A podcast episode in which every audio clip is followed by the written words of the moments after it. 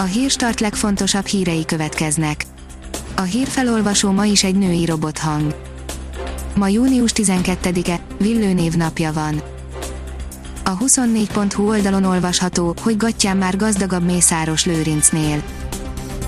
Tavaly a miniszterelnök veje, Tibor István tört be a száz leggazdagabb közé, és mindjárt a lista első harmadába, az idén Vida József, a TV2 tulajdonosa, Csányi Sándor 50 milliárd forintot bukva is a leggazdagabb magyar. Az Index írja, sokáig nem történt semmi, aztán a Sevilla 6 perc alatt elintézte a Real Betiszt. Nézők nélkül, de újraindult a spanyol bajnokság a szevillai rangadóval, néhány szurkoló környező épületek tetejéről igyekezett belátni a meccsre. A gazdaságportál oldalon olvasható, hogy hatalmas visszaesést betett a koronavírus a lakossági hitelpiacnak. Több mint négy éve nem vettek fel ilyen kevés személyi kölcsönt a magyarok, mint idén áprilisban, az új lakáshitel kihelyezés is tavaly augusztusban látott mélységekben, a jegybank ma közzétett áprilisra vonatkozó hitelstatisztikái alapján komoly visszaesés látszódik a lakossági hitelpiac bővülésében. Robbanás közeli a helyzet a román vendéglátásban, írja a növekedés a turizmusban foglalkoztatott román munkavállalók pert akarnak indítani a kormány ellen, olvasható a romaniajournal.ro hírportálon, a Román Turisztikai Alkalmazottak Szövetsége szerint a kormány tudatosan nehezíti meg a nemzetgazdaság helyzetét, ha június 15-ig nem ad engedélyt az éttermek és a szállodák megnyitására.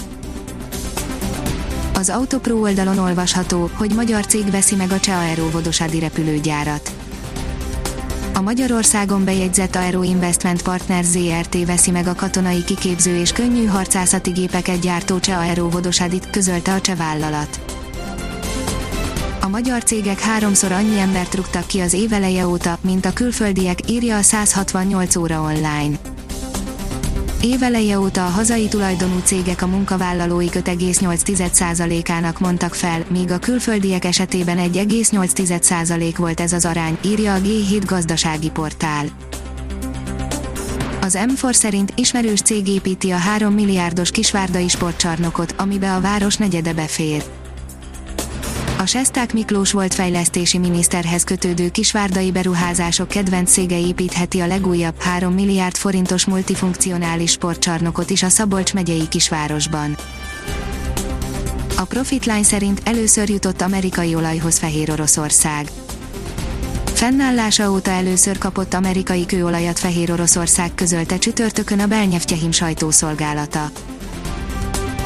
A Demokrata szerint a járvány újabb hulláma esetén sem állítják le a gazdaságot. Greg Abbott texasi kormányzó bejelentette, hogy a hétvégéig minden üzletet újra nyithatnak. A vezes szerint súlyos tünetektől szenved Schumacher. Újabb orvosi beavatkozás előtt áll Michael Schumacher, a Forma egy legeredményesebb versenyzőjének állapotán ősejtbeültetéssel próbálnak javítani. A kiderül szerint még több napig fortyog a légkör.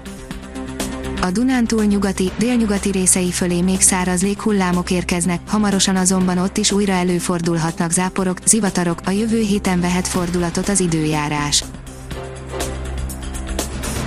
Ha még több hírt szeretne hallani, kérjük, hogy látogassa meg a podcast.hírstart.hu oldalunkat, vagy keressen minket a Spotify csatornánkon az elhangzott hírek teljes terjedelemben elérhetőek weboldalunkon is.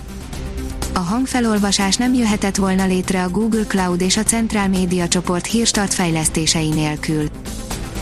A hírstart kísérleti adását hallotta, a technológiánkat folyamatosan fejlesztjük. Ha tetszett a hírblokkunk, kérjük, hogy ossza meg ismerőseivel, vagy értékelje közösségi csatornáinkon. Visszajelzése fontos számunkra. Köszönjük, hogy minket hallgatott!